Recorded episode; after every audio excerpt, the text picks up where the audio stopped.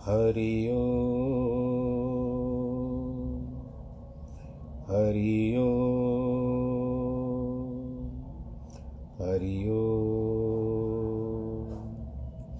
गुरुर्ब्रह्मा गुरुर्विष्णु गुरुर्देवो महेश्वरः। गुरुर्साक्षात् परब्रह्म, तस्मै श्रीगुरवे नमः।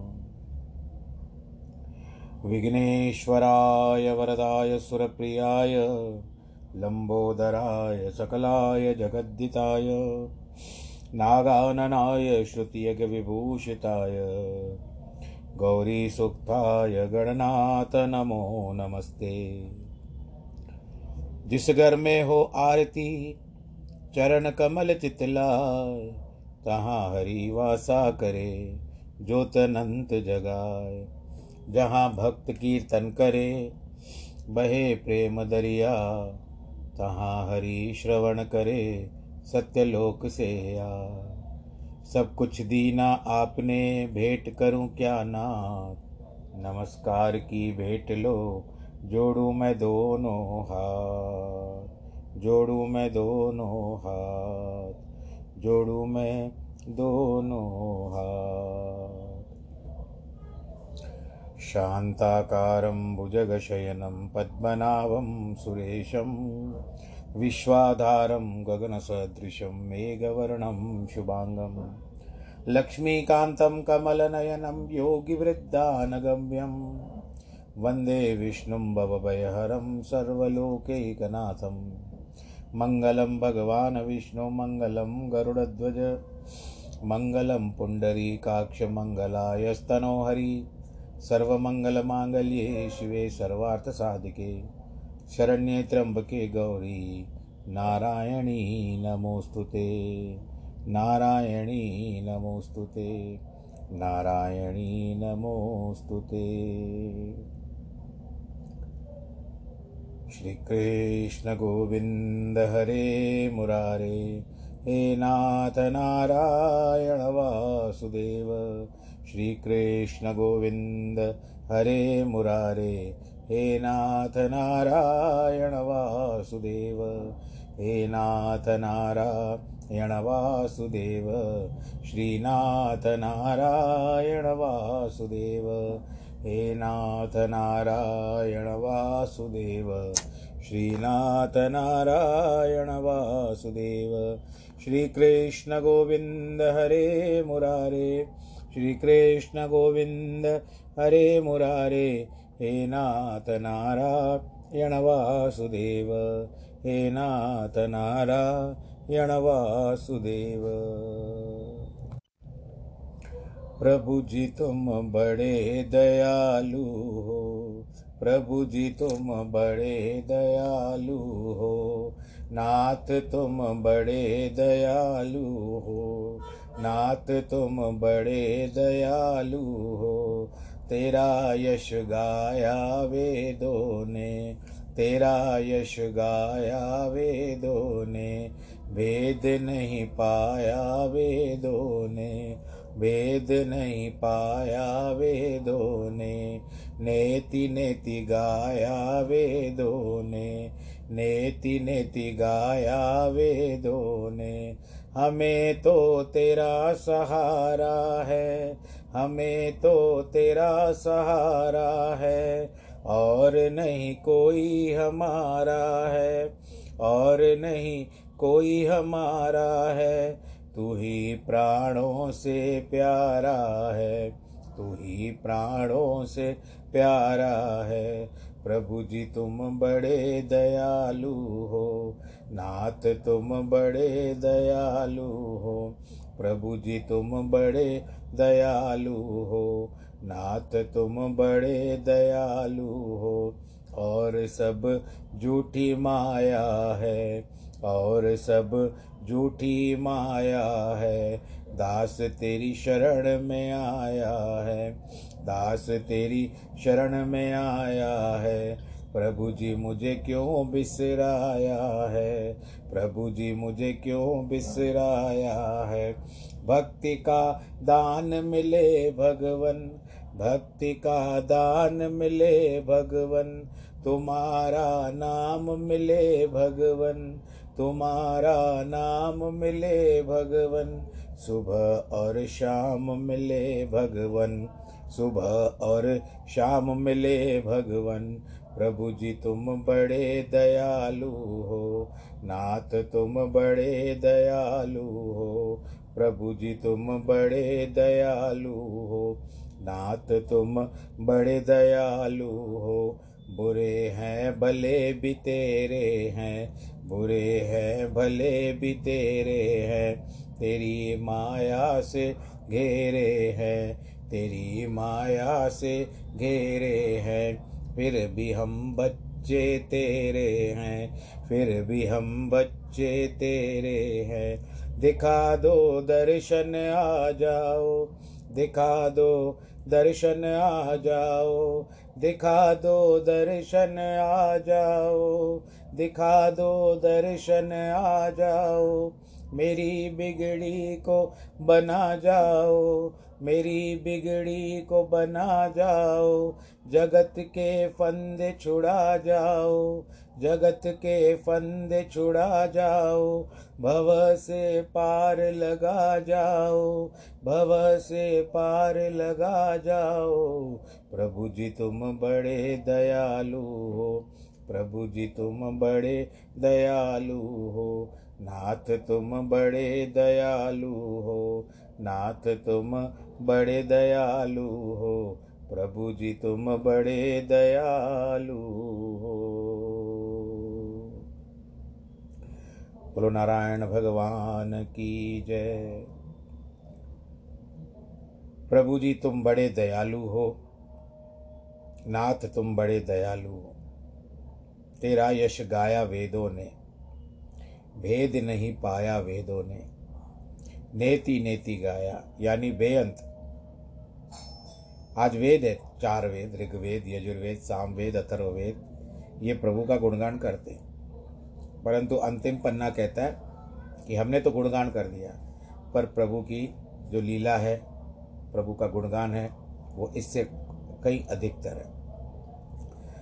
बेअंत कर दिया हम लोगों कि भगवान जी की माया बेअंत है। भगवान जी की कृपा बहुत है। सबके ऊपर पड़नी चाहिए। ये बात आती है, ऐसे विचार किया जाता है कि बुरे हैं, भले भी तेरे हैं। तेरी माया से घेरे हैं। हम बुरे भी हैं, भले भी है, प्रभु, तेरी माया से घेरे हैं। ये जो माया का चक्कर है, हम जो जिसमें फंसे हुए हैं। लेकिन क्या करें? एक मैला कुचला बच्चा जो सारी कीचड़ लगा देता है या अपने शरीर पर मिट्टी डाल देता है, वो दौड़ता हुआ माँ के पास जाता है और माँ फिर भी उसको अपना लेती है। तो यही प्रभु का भी यही है कि हम उसको त्वमेव माता, च पिता त्वमेव त्वमेव बंधु, च सखा त्वमेव त्वमेव विद्या द्रविणम त्वमेव त्वमेव सर्वम मम देव देव आप सर्व हो। आप तुम्हें तुम ही माता हो, पिता हो। एक आता गाना आता था तुम ही हो माता, पिता तुम ही। हो तुम ही हो बंधु, सखा तुम ही। हो तुम ही हो माता, पिता तुम ही। हो तुम ही हो बंधु, सखा तुम ही हो। आप लोगों ने सुना होगा। तो भगवान जी को यही है, ये गजेंद्र के ऊपर मैं विचार करता हूँ कि जिस तरह से मगरमच्छ ने हाथी को जकड़ करके रखा था। इसकी कथा श्रीमद् भागवत में विस्तार से आती है, अष्टम स्कंद में आती है।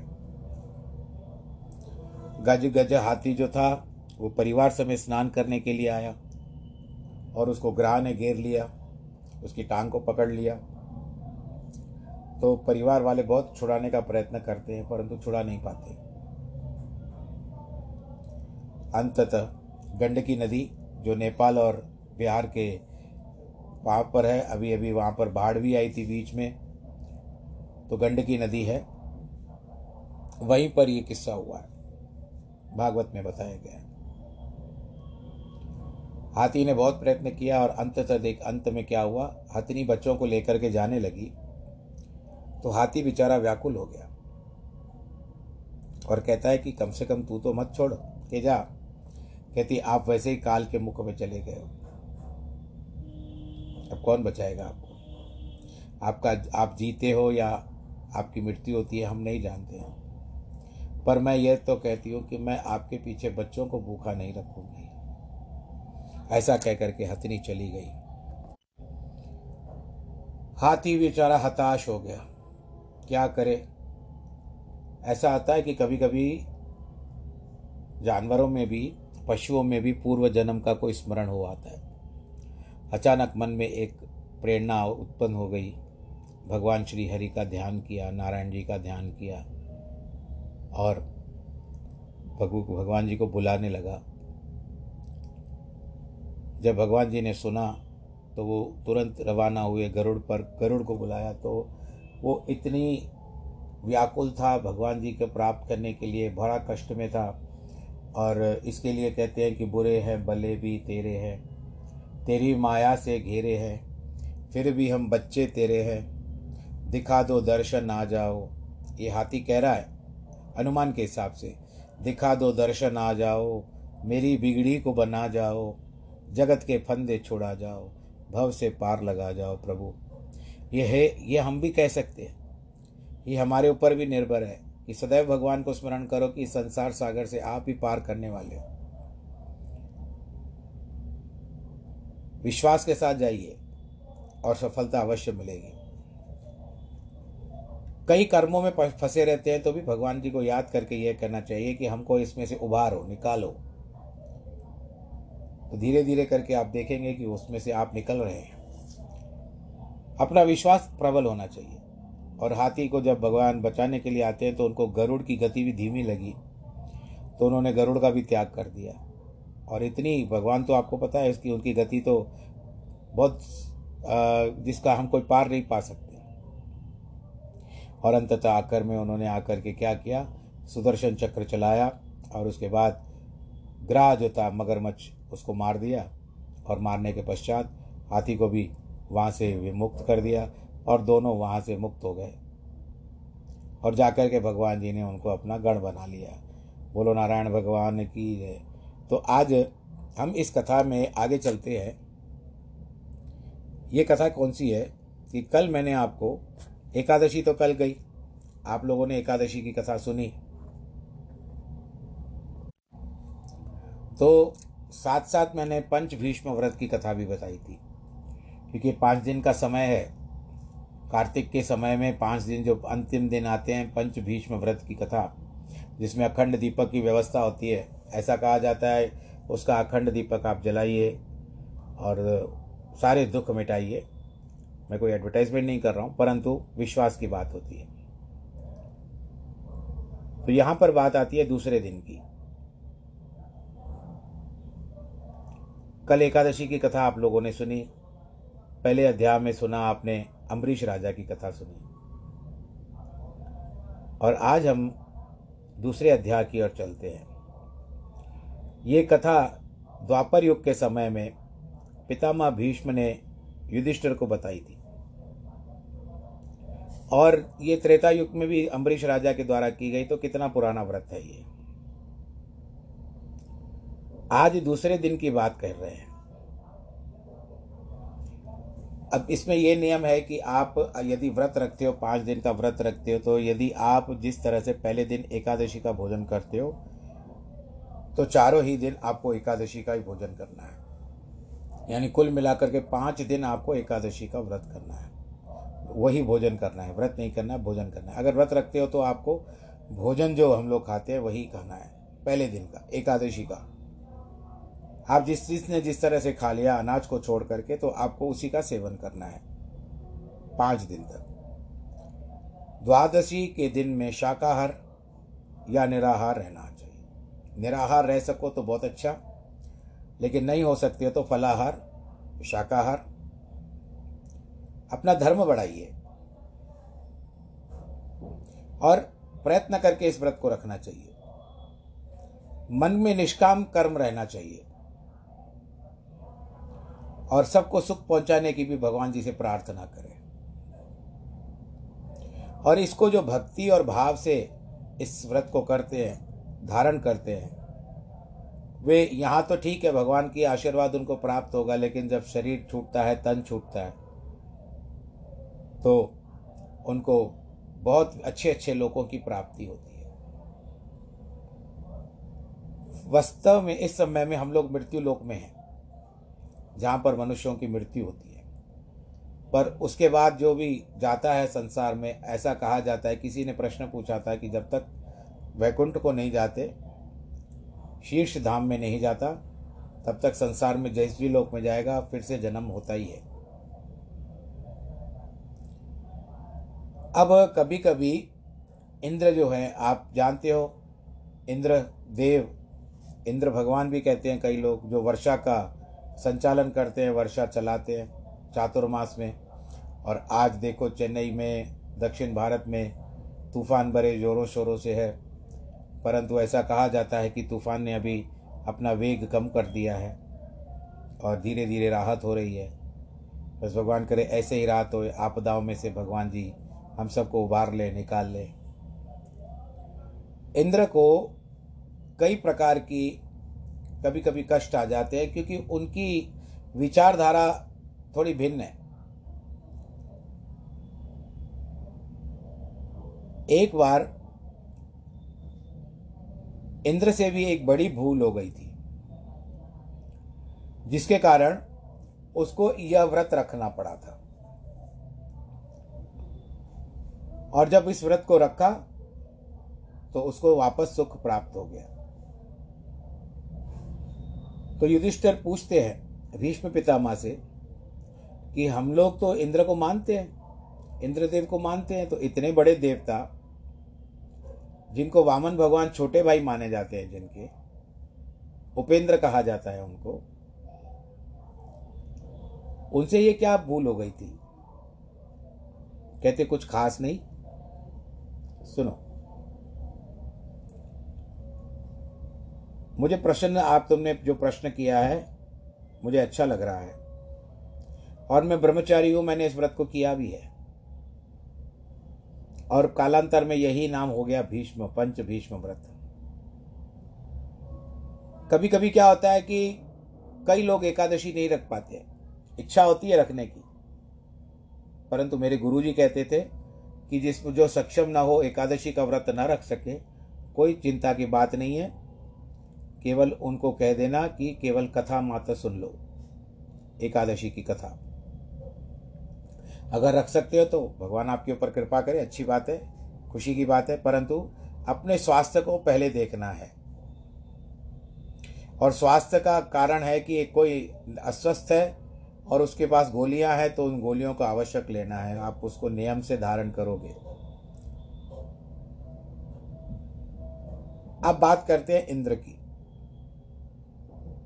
इंद्र की सभा चल रही थी। रंबा जो ना, जो रंबा जो थी, अप्सरा, वो नृत्य कर रही थी। अब उसके लिए अंगिरा नामक ऋषि की एक कन्या, अंगिरा गुरु बृहस्पति के पिता हैं। तो समझ लीजिए कि गुरु बृहस्पति की बहन वहाँ पर आई देखने के लिए कि क्या चल रहा है। वह नृत्य देखते देखते इंद्र के निकट चली गई। इंद्र अपने आसन पर ही बैठा हुआ है, बड़ी आनंद के साथ, मस्ती के साथ। और नृत्य के में, मग्न है, देखने में मग्न है। आइए, बैठिए तक नहीं कहा, और एक दृष्टि उठा करके देखते हैं कि गुरु बहन है। गुरु बृहस्पति की बहन आई है, उसको कम से कम स्वागत करूँ मैं। बिठाऊं उनको एक उचित आसन दे करके, नहीं। सत्कार तक नहीं किया उसका। एक दो मीठे शब्द तक नहीं बोले। तो क्रोध आ गया। गुरु बृहस्पति की बहन और अंगिरा की पुत्री को क्रोध आ गया और उन्होंने क्रोध में इंद्र को देखा तो इंद्र कौवे की तरह काला हो गया। बोलो, कृष्ण भगवान की जय। वो जो तेज था, वो न जाने ब्रह्म तेज संभाल नहीं पाया वो। और एकदम से उसका स्वर्ग भी छूट गया। उसकी गद्दी छूट गई। स्वर्ग से गिरा, सीधा आकर के धरती पर पड़ा। जिस तरह से कहते हैं ना, आसमान में गिरे तो खजूर में अटके। वो दशा हो गई। काला शरीर हो गया। पिशाच की तरह घूमने लगा। मृत्यु लोक में इधर उधर भटकने लगा। मन में पछताता है कि मैंने गुरुपुत्री का अपमान किया। अच्छा नहीं किया। उनका मान करना चाहिए था, सम्मान करना चाहिए। आखिर घूमता फिरता काशी में गया, प्रयाग में गया, मथुरा नगरी को आता है। और मथुरा नगरी में यमुना नदी का दर्शन किया, जिसको कालिंदी भी कहते हैं। वृंदावन को जाता है। वहाँ पर सब वेदों के पारंगत एक ब्राह्मण कथा वहाँ बैठ करके कथा कर रहे थे। इंद्र भी एक कोने में आकर के दुबक करके बैठ गया और उस कथा को सुनने लगा। जिस तरह से आप लोग सुन रहे हो ना, अभी मैं कह रहा हूँ और आप कथा सुन रहे हो। शुभ कथा को सुनने लगा। जब कथा समाप्त हो गई तो सभी श्रोतागण चले गए। क्योंकि बैठ के करेंगे क्या? प्रसाद का लेने का समय आ गया, देने का समय आ गया और सब श्रोतागण प्रसाद लेकर के चलते बने। इंद्र ने देखा कि अभी ये जो पंडित जी कथा कर रहे थे, अब ये आप भी आराम से बैठे हुए हैं, निश्चिंत बैठे हुए हैं। पंडित जी को भी थोड़ा समय लगता है ना सब कुछ समेटने में। तो सारी जनता भी चली गई, भीड़ भी चली गई, श्रोतागण चले गए। पहले श्रोता बहुत आते थे। अब यही कथा जो मैं मंदिर में करता था, कार्तिक के समय में बहुत सारे श्रोता सुनने आते थे, पर आज उससे ज़्यादा श्रोता मिल गए। क्योंकि जो मैंने कल की एकादशी की कथा का आप लोगों का देखा है, सुना है, उसमें मैं ये देख रहा हूँ कि बहुत सारे संख्या इस कथा को सुन चुकी है। तो आज भी यही आशा रखता हूँ कि आज भी संख्या अच्छी मिलेगी और सब लोग कथा सुनेंगे। तो इंद्र आ गए पंडित जी को प्रणाम करते हैं। देखो, एक बात होती है कि ब्राह्मण का इतना बड़ा वर्चस्व होता है कि यदि ब्रह्मा, विष्णु या शिव भी आ जाएँ, वो सर्वप्रथम ब्राह्मण को हाथ जोड़ते हैं। ऐसे गिव एंड टेक है ब्राह्मण का और भगवान जी का। भगवान जी को भी ब्राह्मण हाथ जोड़ते हैं और ब्राह्मण को भगवान जी भी प्रणाम करते हैं।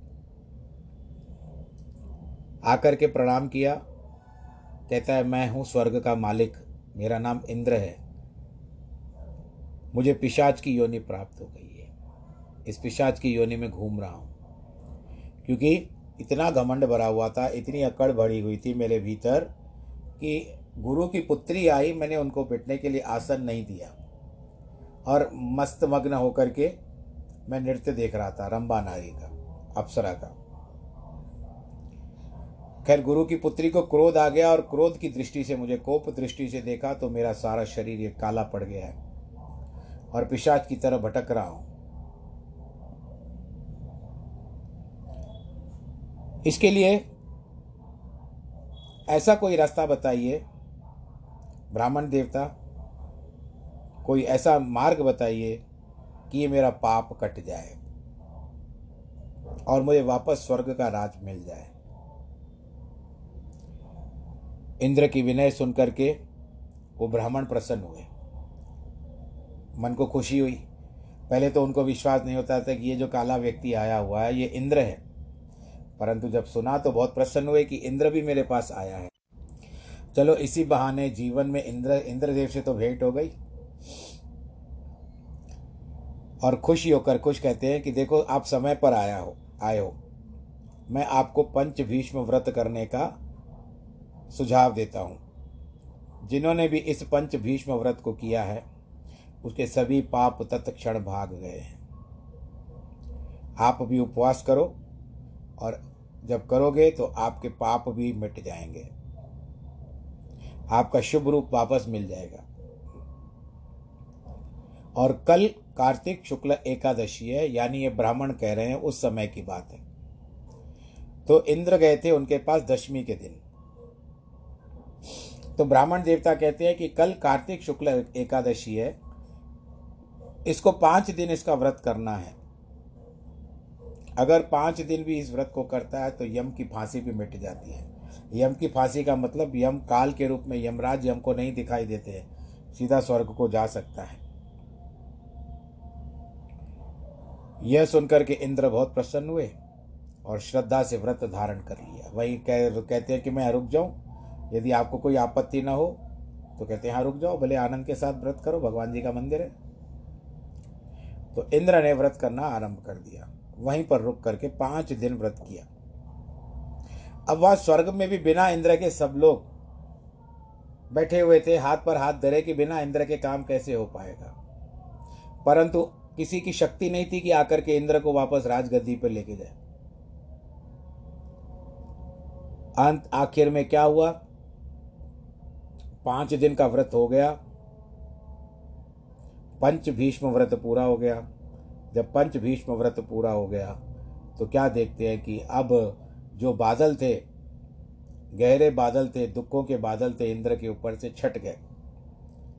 और इंद्र ने इस व्रत को करके भगवान जी का जैसे ही नाम लिया, उसके सारा जो कालिक थी शरीर पर काला हो चुका था, पिशाच का रूप धारण किया था, वो सब निकल गया था और वास्तव में वापस इंद्र वैसे का वैसा ही बन गया। बोलो नारायण भगवान की जय। तो सभी देवता मंडल वहाँ पर बड़ी खुशी के साथ गाजे बाजे बजाते हुए आए। इंद्र की बड़ी सराहना की, पर इंद्र कहता है कि भाई मेरी सराहना मत करो। आज जयबी को हूँ मैं, जिस प्रकार से मैंने प्राप्त किया है, वो केवल केवल और केवल मैंने पंच भीष्म व्रत जो है, उसको धारण करके पाँच दिन का व्रत रखा, निराहार रहा, प्रभु जी का स्मरण करता रहा और आज मैंने उन पापों से अपने आप को छुड़ा लिया, जो मैंने, मेरा दोष था, बड़ा प्रबल दोष किया था, जिसके कारण गुरु की बहन के द्वारा मुझे इतना कोप का अधीन होना पड़ा। तो इंद्र का रथ आया और उसका सारथी आया। आपको पता है उस सारथी के इंद्र के रोत, गो, सारथी का नाम आपको पता होगा, उसका नाम है मातली। वो इंद्र को बिठाते अपने विमान पर, और उसके बाद जो भी देव गण आए थे, वो सब जाने लगे, स्वर्ग की ओर वापस जाने लगे। और जाते जाते भीष्म गुण गाते जाते हैं। अब उसके बाद देवताओं ने कहा, इंद्रदेव, यदि आपने इस व्रत को किया है तो क्या हम भी करें? कहते, ये फिर अगले वर्ष आएगा। संवत प्रति संवत, यानी वर्ष दर वर्ष ये व्रत आता रहेगा, उस समय में आप सब लोग भी करना। तो सम्मति हो गई। सभी देवताओं ने मिल करके इसको हर सम, हर साल मनाने का निश्चय कर लिया। अब भी मनाते होंगे, परंतु मेरे पास लेटेस्ट रिपोर्ट नहीं है। सब देवों का सुखदायी यह व्रत जो मनुष्य इसको धारण कर लेता है, उस जीव के सभी दुख मिट जाते हैं और मन में श्रद्धा धारण करके करना चाहिए। तो आप सबके, भगवान नारायण की कृपा से जो ये हमने भी याद सत्संग का धारण करके रखा है कि पाँच दिन हम पंच भीष्म व्रत की कथा करेंगे। आज उसमें से जो दूसरा अध्याय आरंभ किया था, वो भी अपने समय के अनुसार ही बोल रहा है कि अब मुझे भी अवकाश दो, छुट्टी दो, कल हम तीसरे अध्याय की ओर चलेंगे। तब तक यहाँ पर अपने मन को चेतन करो, चेतना में ध्यान दो, प्रभु का स्मरण करो और आनंद के साथ रहो। श्री कृष्ण गोविंद हरे मुरारे। हे नाथ नारायण वासुदेव। श्री कृष्ण गोविंद हरे मुरारे। हे नाथ नारायण वासुदेव। हे नाथ नारायण वासुदेव। श्रीनाथ नारायण वासुदेव। तो दो दिन तो बीत गए, बाकी बचे दिन तीन। प्रभु की इच्छा, जो करवाएँगे, हम करते रहेंगे। और उसके पश्चात हम प्रभु का चिंतन भी करेंगे, आनंद के साथ रहेंगे। आज जिनके जो वैवाहिक वर्षगांठ है अथवा जन्मदिन है, उनको ढेर सारी बधाई ईश्वर आप सबको प्रसन्न रखे, सुरक्षित रखे, स्वास्थ्यवर्धक रखे। और उसके पश्चात आप भी अपना ध्यान रखें। कोरोना का समय चल रहा है, गया नहीं अब तक। मास्क ज़रूर लगाएँ।